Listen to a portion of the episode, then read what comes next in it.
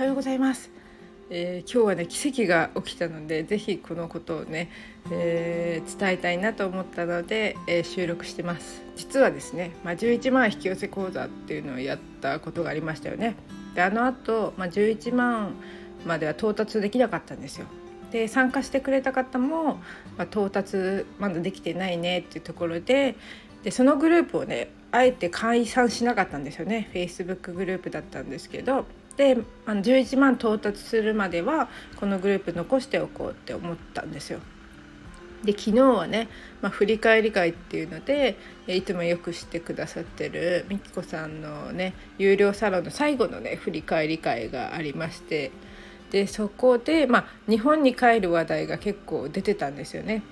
で私今本当にいろいろ挑戦しすぎちゃって残金が来月本当にやばいような状態が来てましてでもそれでもやっぱり夢があるから投資してるんですよね。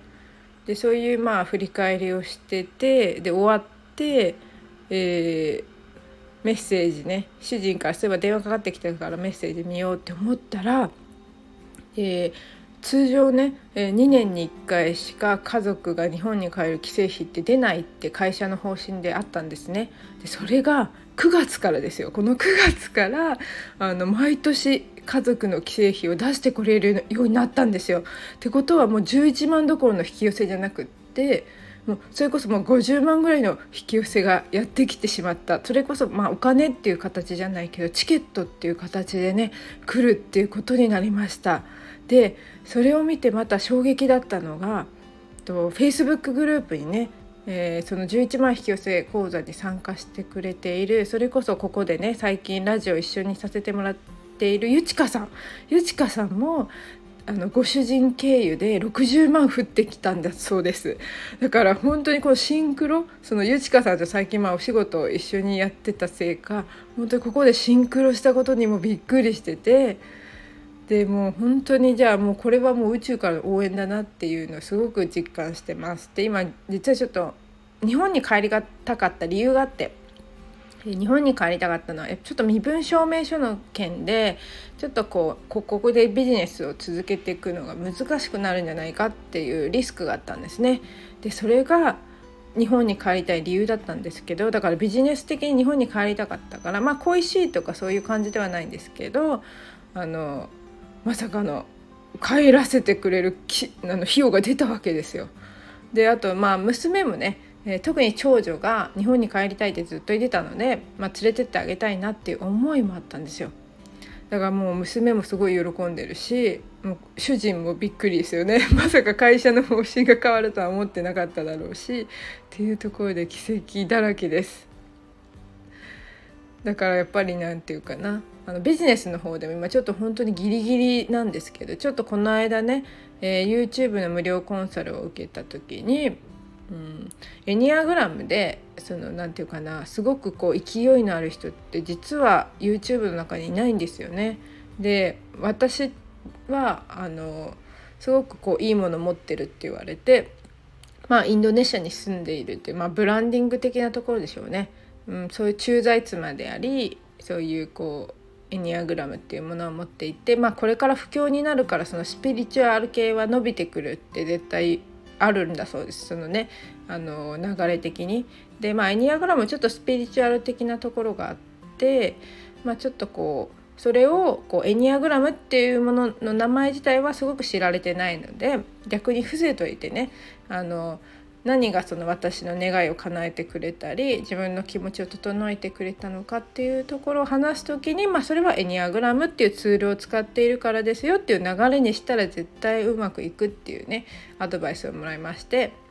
でお金ないのに残金、えー、もう言ってしまいましょうか 13万ぐらいしか今ないんですね。だけどそのコンサルはと3万だったかな。それはあじゃあ16万の時に払って13万になってで今インスタグラムのコンサルを受けてで10万払うっていうコンサルの条件だったんですけど払うってことはもう残金3万になるかもしれないです来月ね。で私毎月4万ぐらいの固定費があってそろそろ多分あのあれだ。あのキャンパか。キャンバーの支払いもあるんじゃないかなと思うので、えー、このままだとあのゼロになるむしろマイナスになるっていう事態なんですけどあの最近ねよく見ている、まあ、極楽メソッドのね、えー、小熊弥生さんという方のサクセスストーリーの一つでね残金6円からのスタートってすごく言っててあスタートそれでもなんとかなるんだみたいな感じがすごく頭に残っててもしかしてこれ私のサクセスストーリーを作ってんじゃないかなと思って